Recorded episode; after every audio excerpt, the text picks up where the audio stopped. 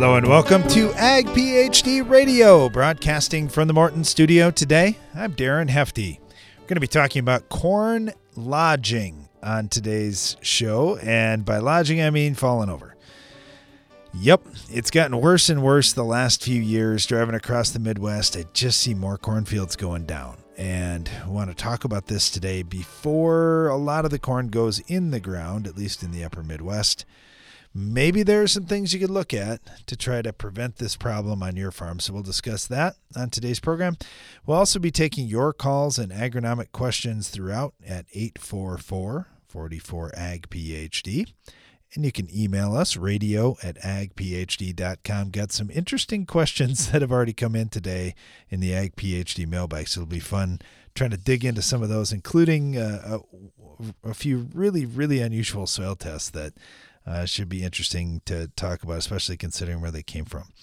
All right, let's start off, though, talking corn lodging a little bit. And when you have a field of corn, that either root lodges or stalk lodges or green snaps or uh, the wind just blows everything over. Who do you call? Who's your first call? We often talk about it on our show. When we ask farmers this, about nine out of 10 farmers will say, My first call is to the seed dealer. And we say, okay, why did you call the seed dealer? Well, because not every field blew down to the same degree. And almost always, when there's more than one hybrid in a field, one blows over more than another. So it must have something to do with that hybrid. And so that's that's the reasoning that most will use and, and I would bet you'd probably agree with that thinking. I I've sure heard it a lot. So I was talking to an agronomist down in Nebraska and he was working for a, a seed company and one year, uh, he said all the competitor stuff went down. His stood like trees. And the next year, he doubled his business. And he's really excited about this. And then that year, his stuff blew down and the competitors didn't. The same numbers.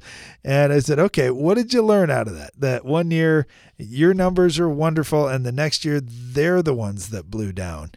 And he said, you know, he goes, it's really the timing. And I just happened to be at a little different growth stage.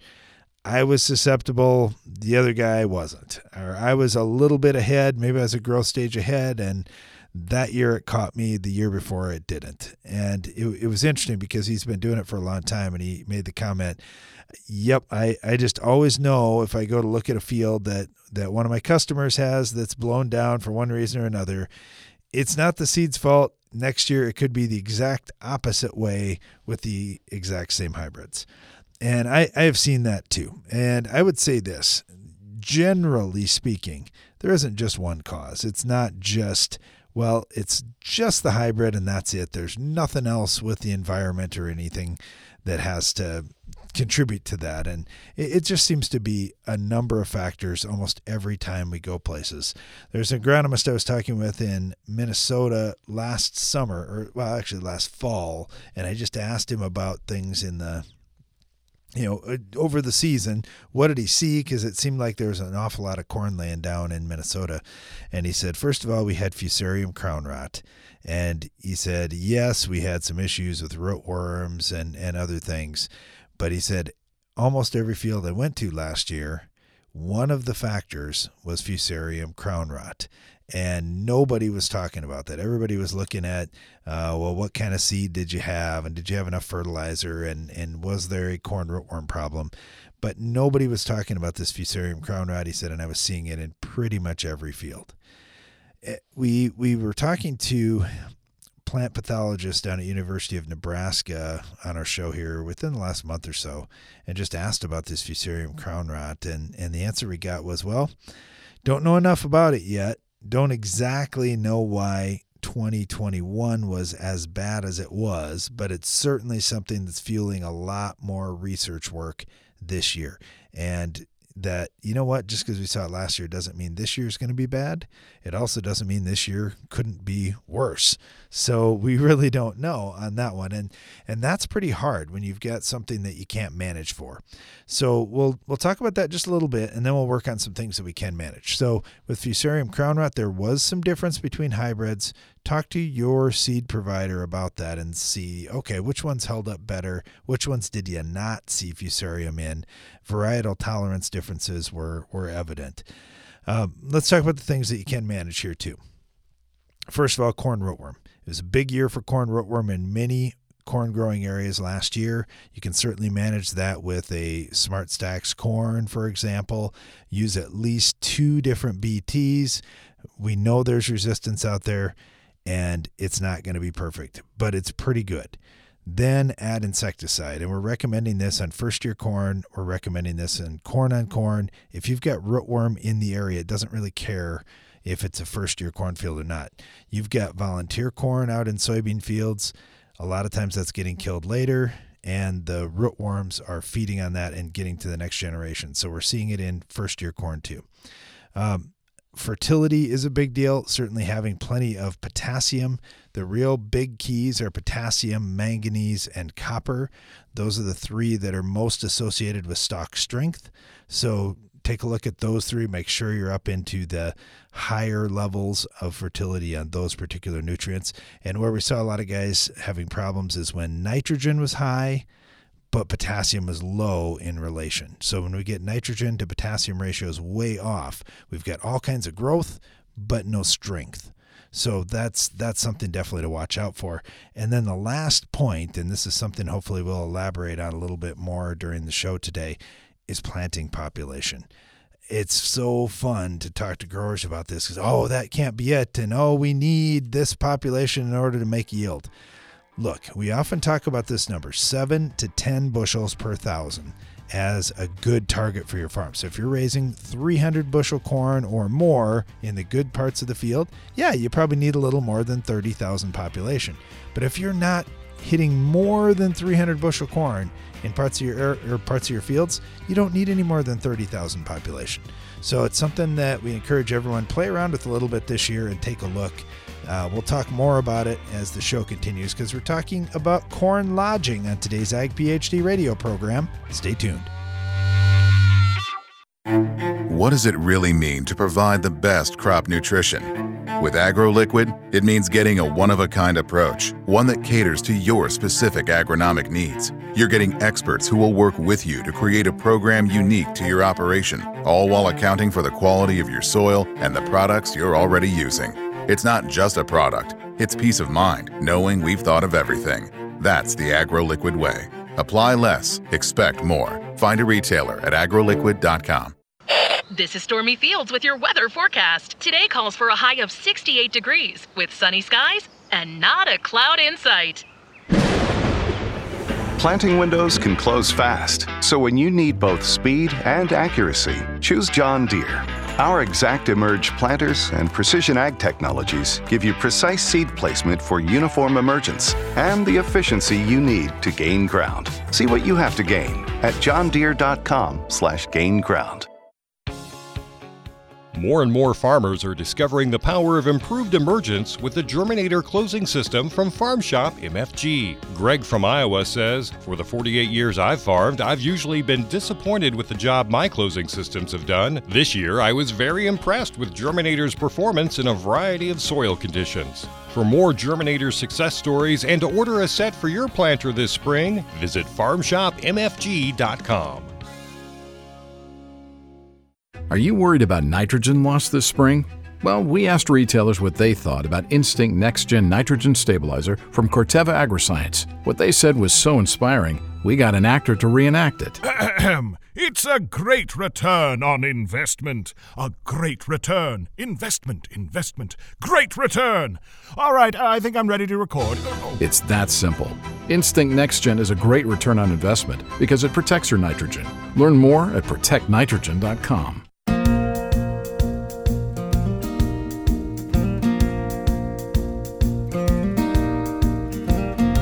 Welcome back. You're listening to Ag PhD Radio, broadcasting from the Morton studio today.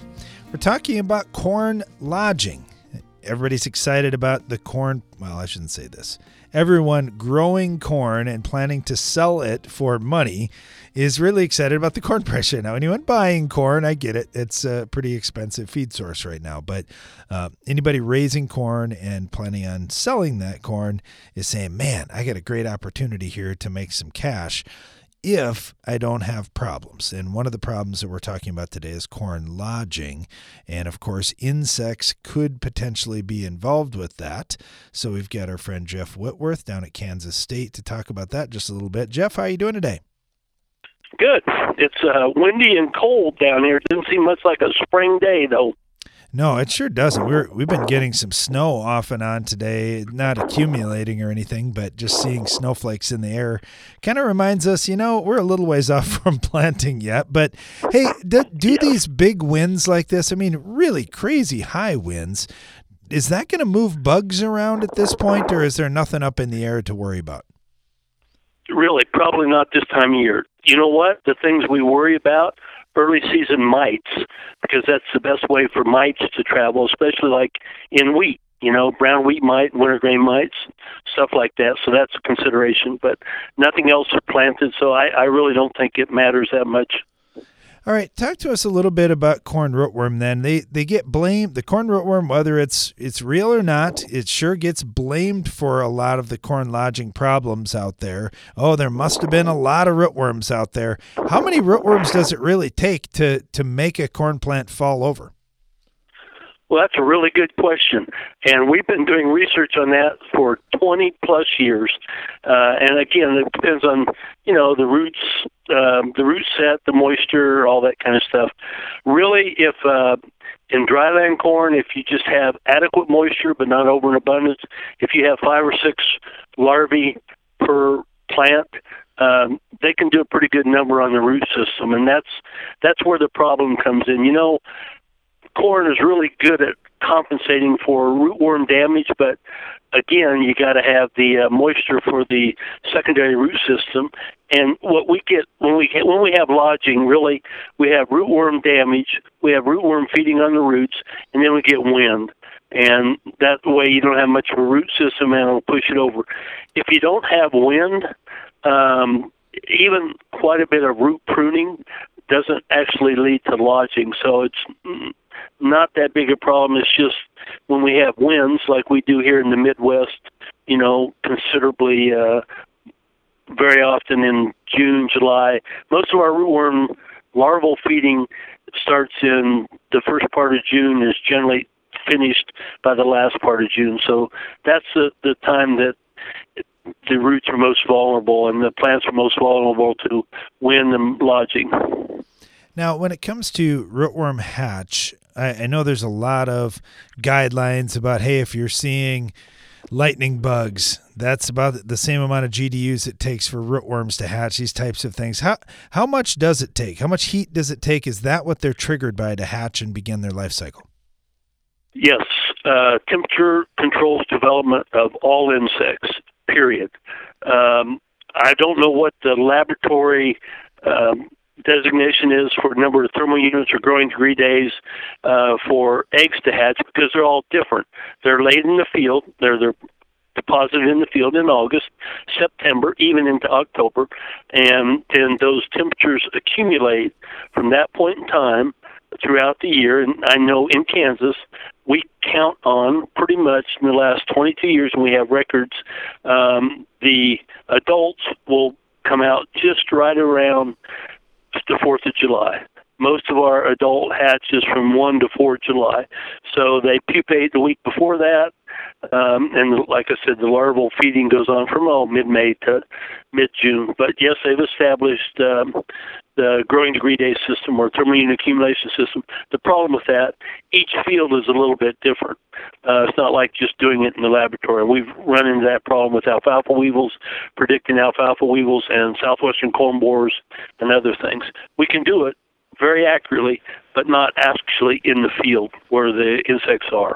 Well, that that probably answers some of my next question. Was just we saw this expanded emergence window last year, and I, I couldn't hardly believe it. There were growers that were spraying for corn rootworm beetles because they thought, "Oh my goodness, there's so many beetles. I'm going to go out and spray," and then a week or two later, they'd be in another field, just thick. And I, I, I, don't know. Am I am I seeing things right? Was there an expanded emergence window, and is it due to just different farming practices?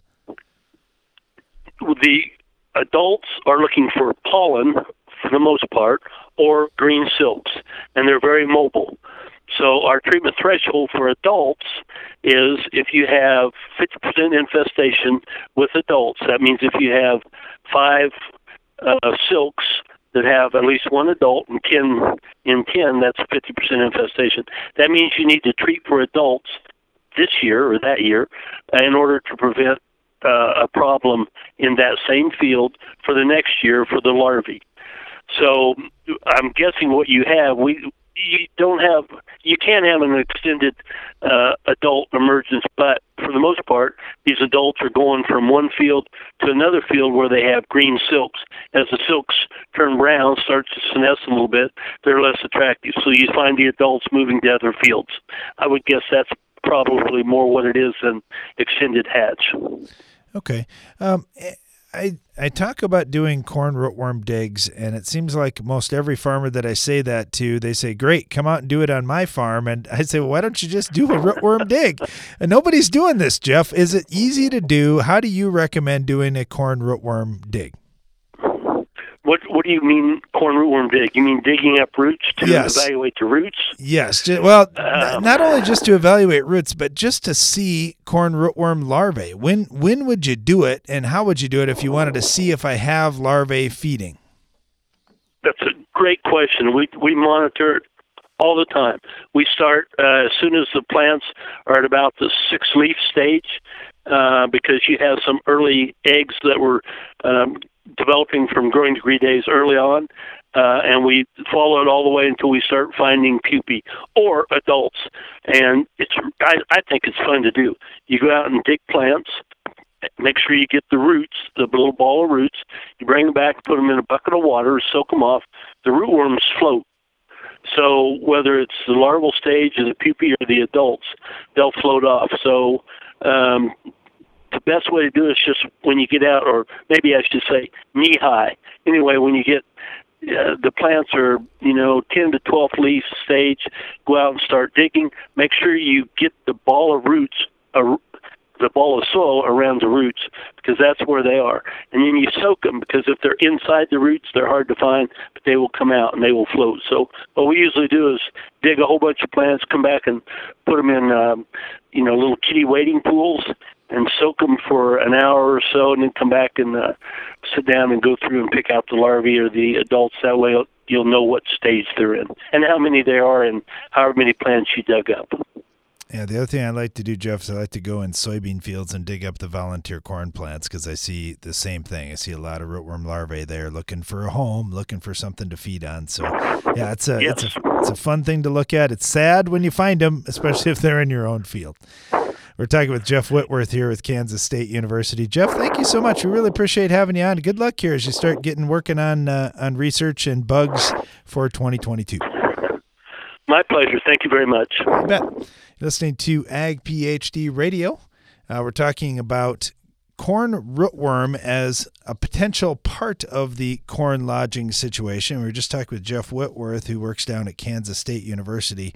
Yeah, rootworms certainly can be part of this. And Jeff made a couple of great, well, he made a bunch of great comments, but one of them that he said was when we are short in moisture, uh, that's when you're going to have some more problems because the corn plant, as it's trying to put on more roots to try to make up for anything that it's lost to the corn rootworm, it, it just has trouble. So we need adequate moisture for really good growth of that corn plant.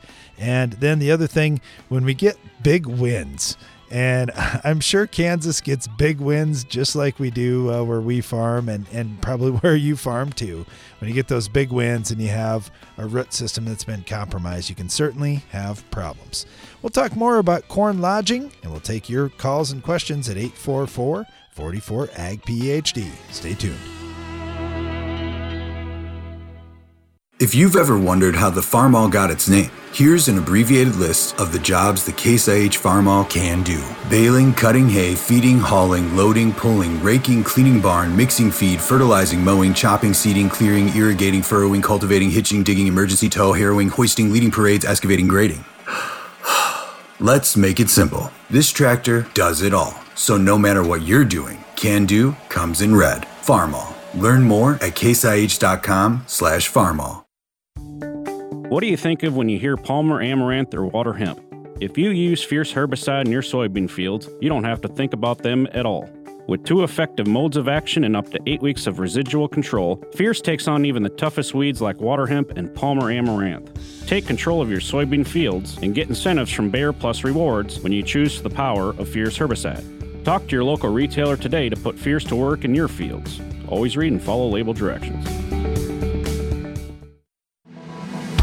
Come to the Ag PhD Scouting and Scholarships event this summer. Here at Ag PhD, we're always looking for ways to support and encourage folks entering the ag industry. That's why we're devoting a full day, Saturday, June 25th, to the free Ag PhD Scouting and Scholarships event. Though this day is geared towards high school and college students as well as young farmers, anyone with a desire to learn more about agronomy is more than welcome.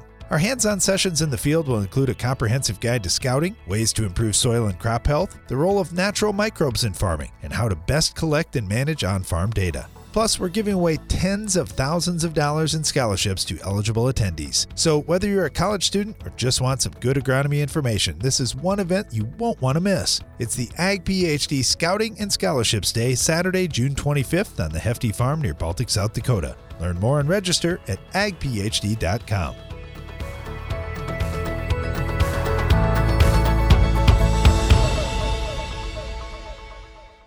It's smart to make the right agronomic choices, and it's even smarter to get rewarded for them. With the Bayer Plus Rewards program, you earn cash back on seed, herbicides, and other eligible products. And it keeps getting smarter because now you can earn an additional 10% bonus when you send your redemption check to your retailer. To learn more, contact your retailer today. Protect your yields and get the most from your land with Bayer Plus Rewards. Visit mybayerplus.com and see program terms and conditions for full details. Protect your empire. Rule your fields with dual modes of action. Low use rate Authority Supreme herbicide from FMC combines Group 14 and Group 15 modes of action for pre plant and pre emergence control of key broadleaf weeds and grasses. A preventative application keeps your fields clean when it matters most to crop productivity. Visit your FMC retailer or ag.fmc.com to learn more. Always read and follow all label directions.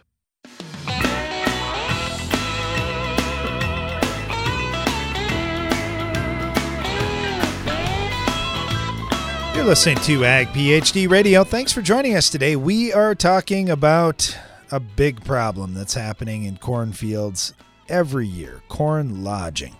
What's really going on out there? We were just talking with Jeff Whitworth down at Kansas State about corn rootworm, and he said, you know what? Yeah, rootworm can be part of the problem, especially when you don't get much rain and that corn plant has a hard time recovering.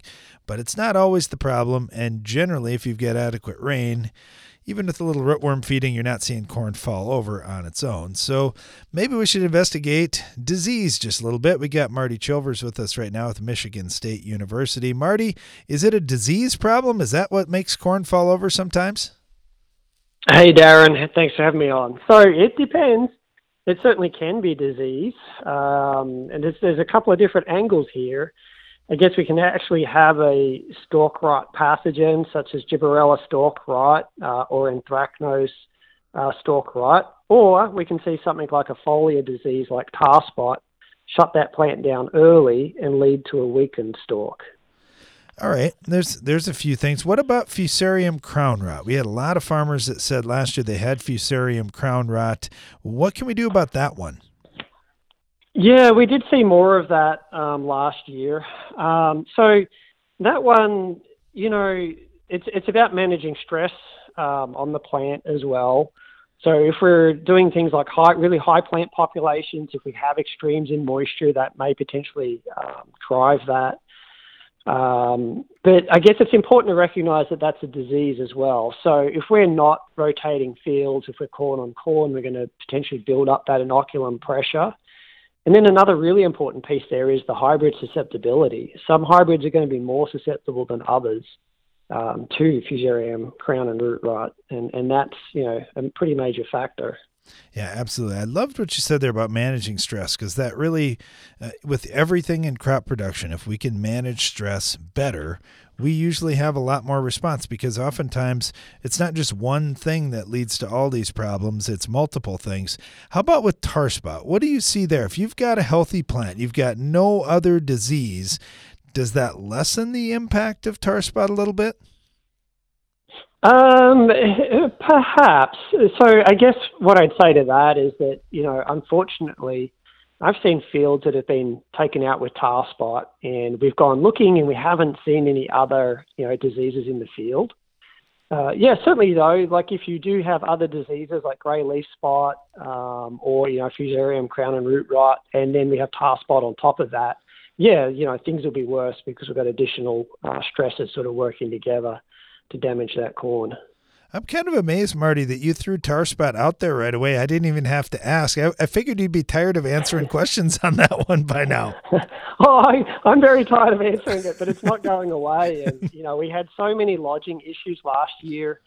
Um, you know, Wisconsin, Michigan, Indiana, Illinois, just you know, in sort of hot area, and it's you know continuing to expand.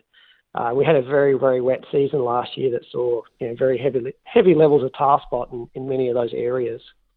Okay, so on the wet years, it's probably going to be worse. What what would it take for us to avoid it? Do you, do you normally have weather conditions that you say, you know, if we had an average year here, it wouldn't be so bad, or is it just something we've got to live with and manage now? Yeah, that, well, that's a good question. So, yeah, I mean, last year was really bad. I guess what I'd say for your listeners, right? Um, if they're in other areas like Minnesota, um, the Dakotas, you know, tar spot, you know, at least in Minnesota, it started to arrive, but it's not all the way across the state yet. We know it's in every county in Iowa, but we haven't had a wet year in Iowa yet. Uh, it sounded like there were some producers, uh, perhaps in south um, east or northeast um, Iowa last year, that got burnt a little bit with tar spot, and that's because they had the the presence of the disease, but they also had you know wetter than normal conditions. Um, so that that's really the thing to watch. If we have fairly normal uh, moisture patterns, it's not going to be as much of an issue. If we have above normal precip, particularly June through September, that's really going to drive tar spot. Any any extended leaf wetness periods, that's that's when we start you know running into issues. And I know talking to the corn breeders, they've they've identified inbreds that are more tolerant. I wouldn't say resistant, but more tolerant to tar spot than others. So we look for more hybrids coming in the next few years here mm-hmm. that will be a, a, little better able to handle it. At this point, we try to pick the best hybrids we can and then manage with fungicides. Is that your recommendation? Yeah, definitely. Um, so yeah, I mean, I think that the first thing to do is to hassle hassle your seed dealer make sure you have the best information out of them about you know hybrids um, that you're you're going to select. And if you've already made that selection, hassle them again to figure out you know this is my lineup. Are there any hybrids in here that are more susceptible? And if you do have some, then those are the ones you might be want to you know potentially consider a fungicide. Again, especially if we have a wet season. Now, with fungicide timing, we, we find with disease, we've got to be out in front of it. We've got to be a preventative rather than trying to cure things up later, and especially when tar spot can take over mm-hmm. pretty quickly with the right conditions. Uh, what are the timings that you're seeing work well or work the best with fungicides? Yeah, this is a really good question too. Um, so, from multiple years of work now with um, here at Michigan State and with colleagues in, in other Great Lakes states and in the area, we tend to see that, that the the timings at early reproductive stages, you know, green silk through to brown silk, uh, maybe a little bit past that as well, uh, tend to be far better timings than anything much earlier than that.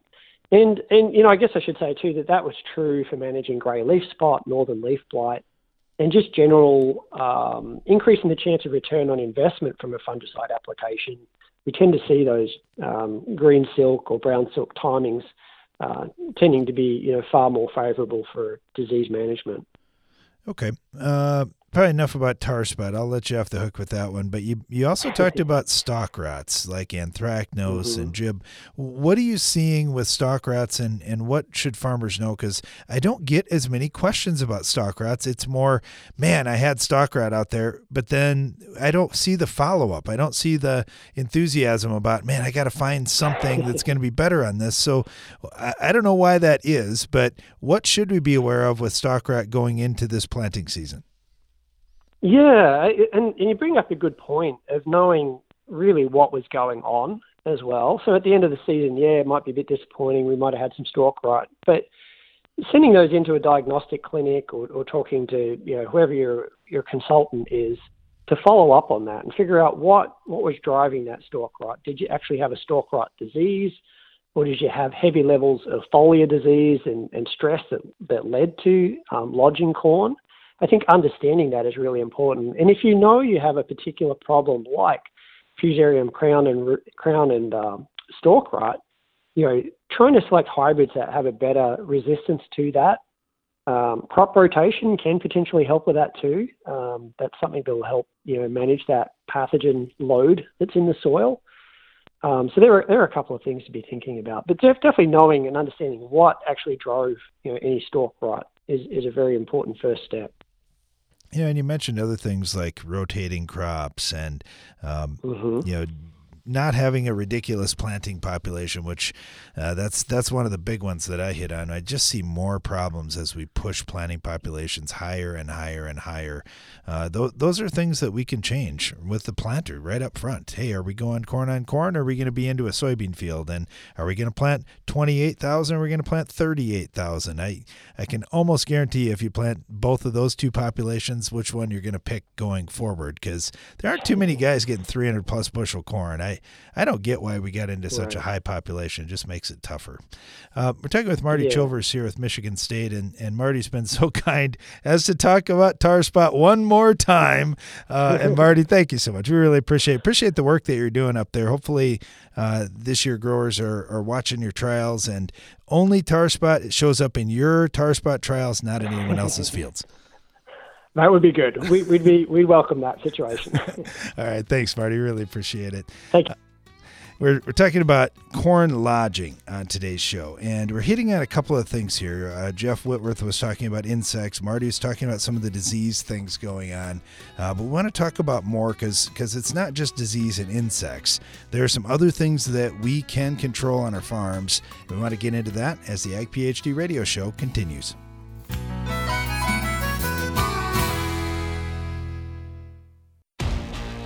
The value of your farm building is in its ability to protect what's stored inside. That's why Morton Buildings ensures that every machine storage and insulated workshop we build will provide superior strength and durability. As a 100% employee owned company, we're all committed to being the industry leader with a focus on innovation, service, quality, and most importantly, customer satisfaction. To get started on your next project, please visit mortonbuildings.com.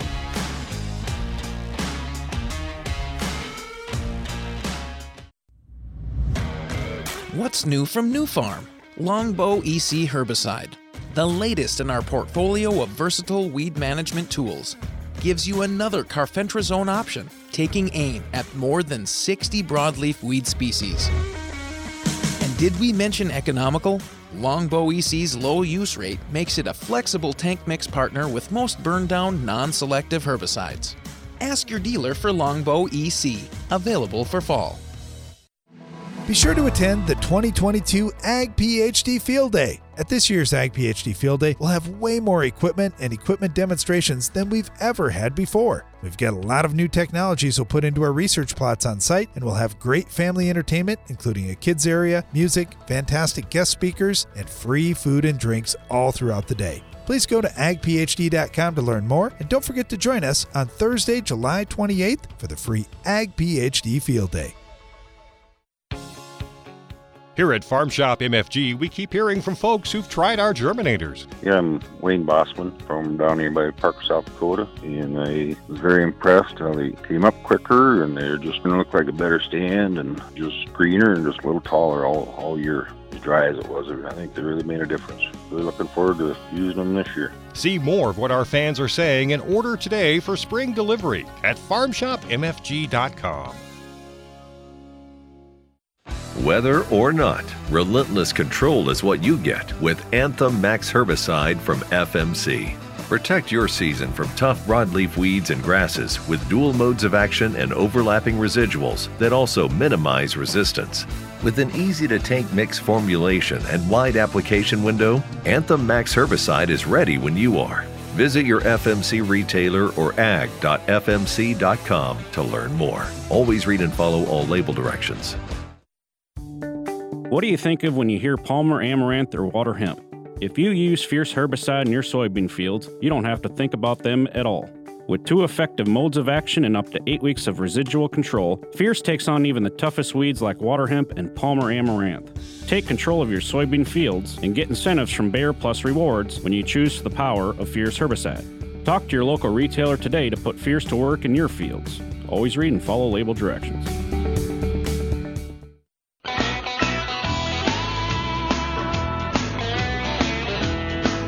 Listening to Ag PhD Radio, broadcasting from the Morton studio today. And our topic is corn lodging. But if you have an agronomic question you'd like to ask, our phone lines are open at 844 44 Ag PhD, or you can email us radio at agphd.com. Real happy to have Kellen Huber on with us. Kellen, we've been trying to make this work for a long time. I'm so glad we found a time we could get together.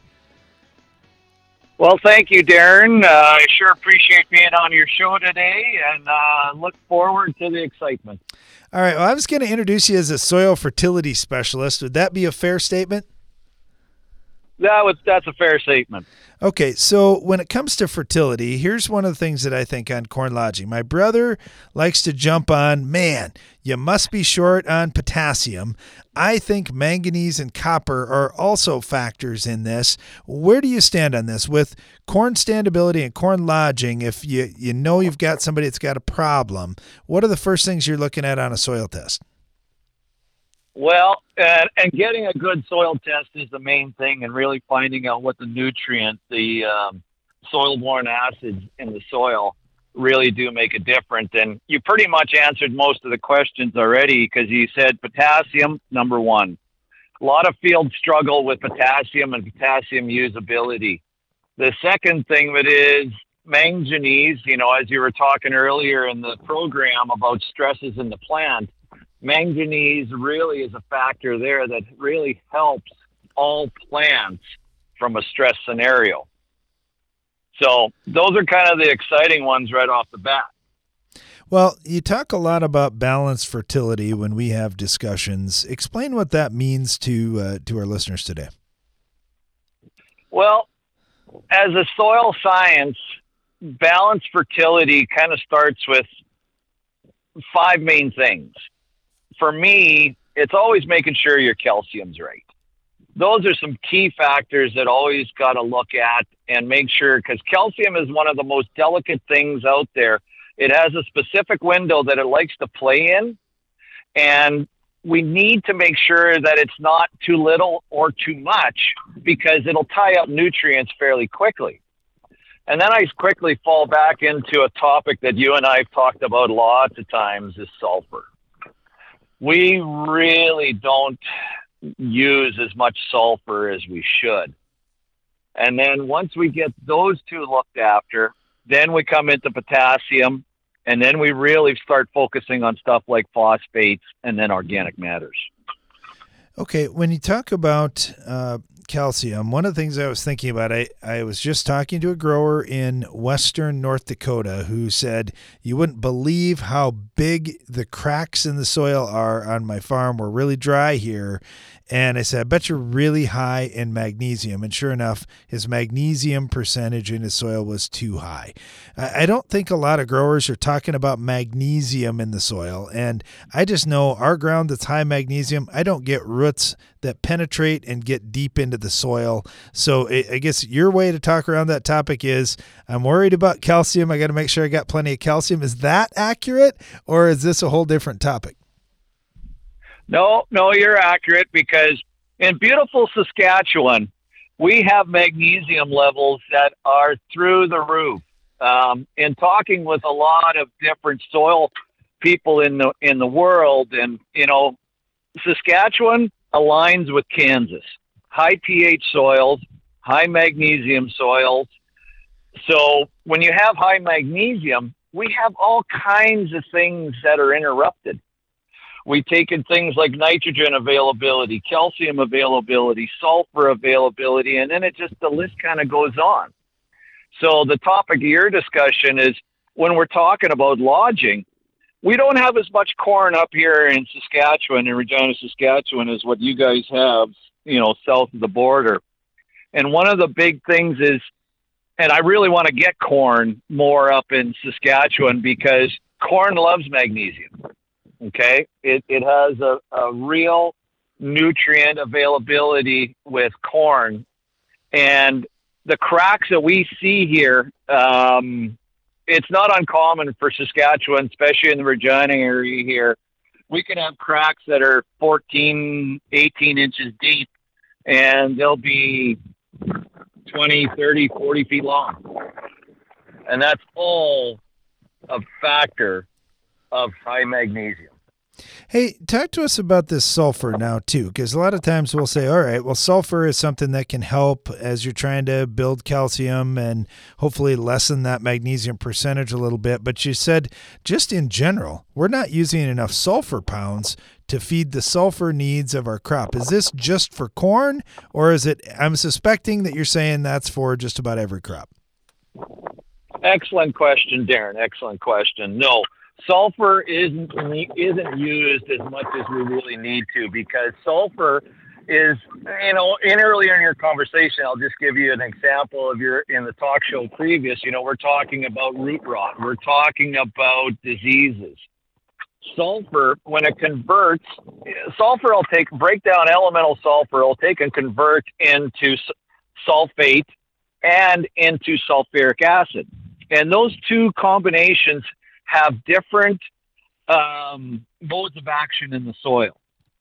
Sulfate sulfur is really there to help uh, to nitrogen availability, cell elongation. A lot of that has to do with sulfur and conversion.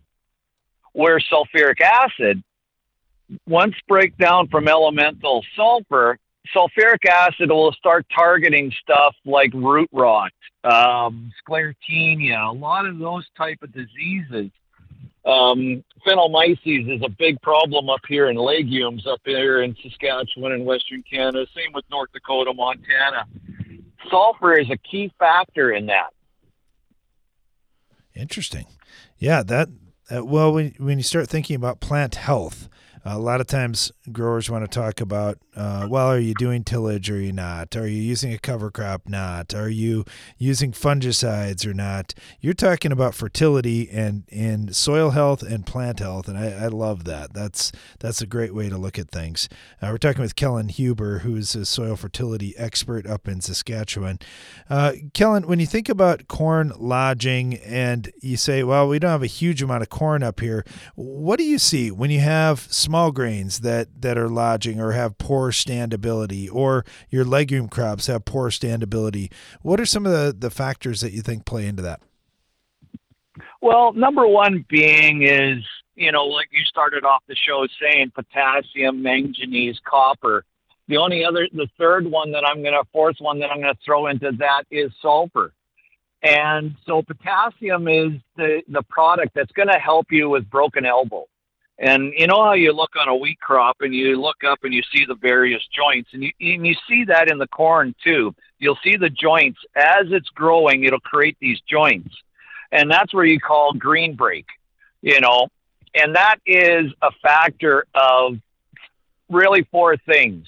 The two major things being potassium and copper, but the support program is the manganese and the sulfur. So again, you can so many things that we can be prevented on is starting with a good soil sampling and understanding the elements in that soil. And sulfuric acid in the sulfur base, you can really work the numbers in the soil test of what the salt content is because one thing that we're not talking about here is salt.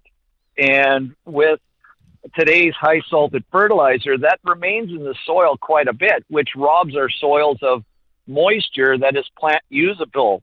Because most of the the uh, let's call it the corn when it lays down lodging the wheat lodging a lot of that is in usually water droughted areas. So you're having the um, the removal of elements like sulfur because they're easily erodible so you got to watch a lot of things that are kind of going on and it's always be, as you said earlier in the program, you know, being on top of nutrients before you see the problems. Well, and as you mentioned, So, taking a good it early- taking a good soil sample allows you to go after those problems before they become big problems, and that can certainly Yes. help you in so many ways.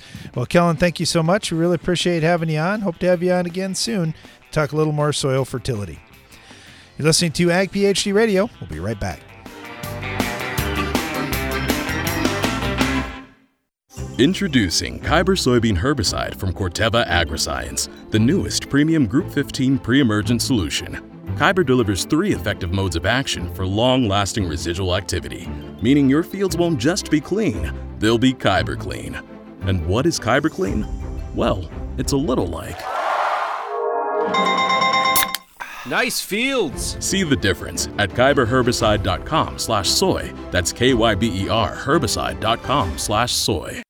Ag PhD has one mission to give you the knowledge you need to make your farm more successful. That's why every issue of the Ag PhD Insider magazine features crop fertility and pest management tips, insights into the world's highest yielding farmers, updates and results from our in-field research trials, as well as the latest agronomy information from Brian and Darren Hefty. We put it all in one place so you can make your farm more productive and profitable. Subscribe to the Ag PhD Insider at agphdinsider.com. Do you have a history of white mold or SDS in your bean fields? While you can never predict when disease will occur, using the right seed treatments can reduce your risk of yield loss when it does. Did you know adding Heads Up to your seed treatment package brings a proven mode of action that primes your beans so they're ready to fight off disease all season long?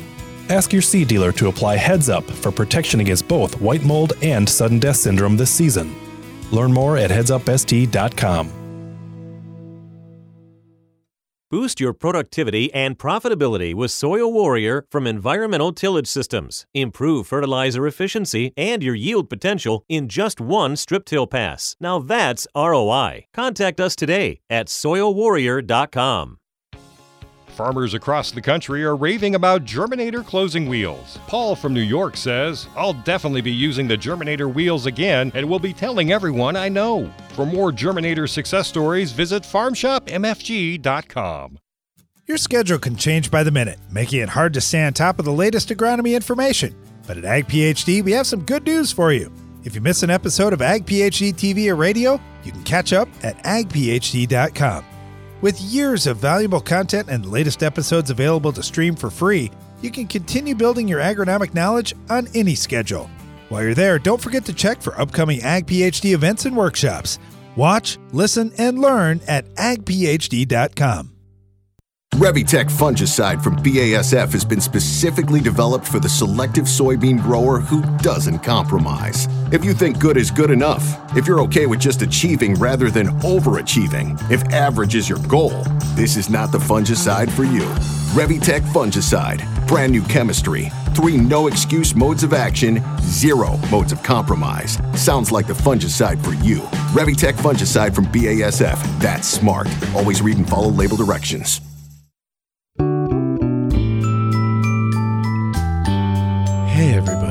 Come on in. The Ag PhD mailbag is about to begin. You're listening to Ag PhD Radio. It is time for the Ag PhD mailbag. We're diving into your agronomic questions here. We got a bunch that came in via email, and that address would be radio at agphd.com. You can also call. Our phone lines are wide open here 844 44 Ag PhD if you'd like to get a question in. Uh, start off with Brandon here, and he said, Hey guys, uh, listening to your show about nitrogen stabilizers. Uh, you, you, seem to focus quite a bit on leaching. I'm in western Nebraska. We don't get much rain here. I'm more concerned about volatilization. I uh, can't get all my nitrogen out with the planter in 2x2 for corn, so I'm coming back a few weeks after uh, surface applying some 32% nitrogen with a little bit of ammonium thiosulfate with drops from the sprayer. Would you recommend a stabilizer for nitrogen in this application? You know, a lot of times we, we do see some benefit from the ammonium thiosulfate. It's not perfect, it's not the greatest stabilizer at all, but many farmers are saying, you know what, I'm just going to go with that, and that's it. Uh, now, Brandon says if you do recommend a stabilizer, what type of product would be best? If you are putting a stabilizer with liquid nitrogen, use something that's got NB, NBP T in it. Uh, products like Agrotain, I think, was one of the first ones that uh, was widely talked about. NBPT has been proven for many years to be helpful. Uh, there are plenty of other products out there on the market, but that would be a good place to start. And then Brandon says, Hey, if I dilute the UAN with water, would that help reduce volatilization? I don't think so. I think you're just going to end up spreading things out more. And I don't know that it's going to necessarily make it worse, but I don't think it's really going to make things better.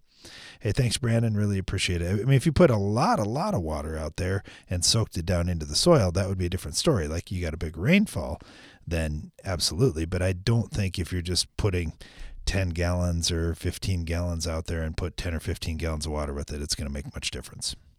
Thanks for the question. We appreciate that. Um, let's see, next one here. Uh, this one comes in from Adam, and he said, uh, thanks for for what you guys are doing. We are looking forward to hearing your show daily, and uh, we got some samples we want you to take a look at. These are wood ash samples. This is a byproduct of wood burning power plants, and I'm using a tremendous amount of poultry litter, but I'm going to run short on a few farms that are going to soybeans this year. I've been putting on this wood ash at three tons per acre to get my potassium needs. Now, in the past, it's been a great source of potassium and calcium, and it's got a huge amount of carbon. This year I've been sampling it more to know exactly what I'm applying each farm. Hey, good job on that, Adam. That's a that's a good move. He said I've got some questions now around my findings. All right, so we got a couple of samples here. He said, I'm wondering, there's a lot of aluminum in there. Is that going to be a problem for me going forward? Okay, uh, so thanks for the samples and thanks for the question. Really appreciate that. Adam's in Virginia, by the way. Uh, so it looks like. Uh, the aluminum is at a one and a half percent basis, roughly. So roughly 30 pounds per ton. Normally, you know, depending, I don't have a soil sample here too, Adam, but uh, in soils, when you get down in the fours for pH, then aluminum availability is really high. But when you've got a neutral pH, say you're around a seven, uh, aluminum availability is pretty low. So we don't normally see an issue with aluminum out in, in fields. But uh, it's something to watch long term. You made some comments here. Other people have been doing this for a while. So, yeah, I, I don't think that's a huge issue. I don't think that's a huge amount, especially if this is kind of a one and done kind of thing. You're normally going to be putting out litter. But yeah, if you're going to use a lot more of that, I, I, think at some point that could be a problem. But as long as your pH stays neutral, you're going to be fine. Uh, it was interesting. I was talking with with Rob Fritz, who's uh, one of the agronomists we work with. Occasionally, Rob's on the show, Rob Rob talks about potash like this. He said, "Well, it was potash was just the ash from burnt things in the pot. That's where it came from. So, uh, not surprising. Here you go. You got uh, um, the ash here from wood burning plants, and it's got a lot of potassium in it. So yeah, it looks like a lot of potassium. The the bigger thing for me is I'm just looking at how much calcium is in there because per ton you're getting 123 pounds of calcium. So a three to one ratio with the potassium. So I just watch your soil test. We'd recommend taking a complete malic analysis and then seeing where you're at on the soils. If you need more calcium as well, this looks like a pretty decent source of fertility. Hey, thanks for the questions. Really appreciate that. Um, next one here, we got uh, Geronimo had called in and he said, I'm planting list beans. I intend to use the three pre program and plant my beans in 30 inch rows. On my first post emerge application, I plan to add dual in, which is a group 15 for extra residual control. If I need a second post emerge application, which normally would be uh, later in June, would I need to put on another residual product? And if so, how much? All right. Well, thanks for the question, Geronimo. Normally, no, we're not putting another residual on with the second post emerge application if we've already put the three pre's down and an, a residual with that first post emerge pass. Normally, that's enough to get us to crop canopy. Now, if we've got an issue where we can't get to crop canopy, uh, really the only one I could think of is that we're in a drought. Uh, then you might have to consider something else. But in that case, if it's not raining, it's going to take moisture to get weeds to grow, and it's going to take moisture to get a residual herbicide into the soil to actually kill any weeds. So even in that situation, I'm not sure if I'm going to do it. So the the big thing here is just no. I, I don't think you're going to need it. I think if you put it out early and get to canopy, that will be a good thing for you. And thanks for the question. We appreciate that. Uh, I got this. Oh, uh, I got got a few things here. Uh, got one from Jim, and he said I, stopped and saw some of the agronomists you work with, and uh, and the guys were great and gave me some Ag PhD gear. And just wanted to say thanks. Jim is from Colorado and just passing through. Hey, thanks, Jim. Really appreciate that. Um, yeah, it's it's fun to to see folks that are heading past, and especially in the summer, we get uh, being in South Dakota, we get people heading to Mount Rushmore or uh, to different things, or maybe just to our field day. that that will occasionally just pop in, and and that's always welcome. We we like talking to, to other farmers and, and just seeing what's going on around the country too. So, yeah, thanks for stopping in. We really appreciate that. Uh, I get this one from George over in Bulgaria. He said, Guys, you talk about using Xyway fungicide at planting time in corn and getting season long disease control on certain diseases. Do you think that's a good idea for sunflowers? Uh, our application would be two to three inches, or I'm sorry, in a two by three uh, both sides in the furrow at three inches lateral. Okay, George, first of all, Xyway, I don't believe is labeled in sunflowers, so we can't recommend that. Now, I'm not sure in your country if they've gotten a label. Here's what I've heard, I guess, with Xyway it works really good in grass crops, and the uptake has been good, phytotoxicity's been low. Uh, it's it's been a really nice product for grass crops. I don't know that that's the same thing in the broadleaf crops. I don't know that the uptake's the same. There's multiple growing points to protect. There's there's just a lot more. Um, there are a lot more moving parts in the broadleaf crops. So, from what I've heard anyway, they're working on it, and they may develop a slightly different formulation if they get it done. We'll see. I'm hopeful that they will because that would be awesome if we could put uh, something uh, for a fungicide in furrow with sunflowers and soybeans and, and other broadleaf crops because man, we could sure use it. That would be uh, that would be helpful for white mold for other diseases that are going to pop up later in the year. Hey, thanks, George. Really appreciate the question. I got this one from Dave in Michigan. He said, Guys, uh, I was thinking about some farming myths today, and one I'd like to know the truth about that I heard in the coffee shop.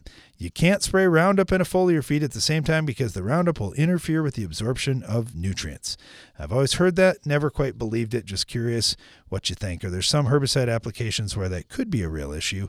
Uh, for reference, I plan on spraying Roundup and Enlist together for a second pass on beans late June, early July, and putting on some manganese or possibly a micro mix at the same time. All right, thanks for the question, Dave. We have uh, certainly done that on our farm. We've looked at that quite a bit. We don't see the Roundup tying up things, but I know there are a lot of scientists that say that it does.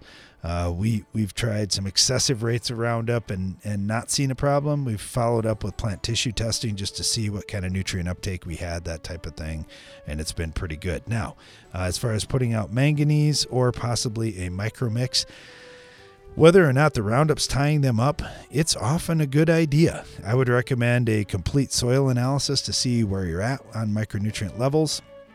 And then, if you want, you could do some plant tissue analysis before and after application just to see if you actually got stuff into the crop and if there is a yield response at the end of the year.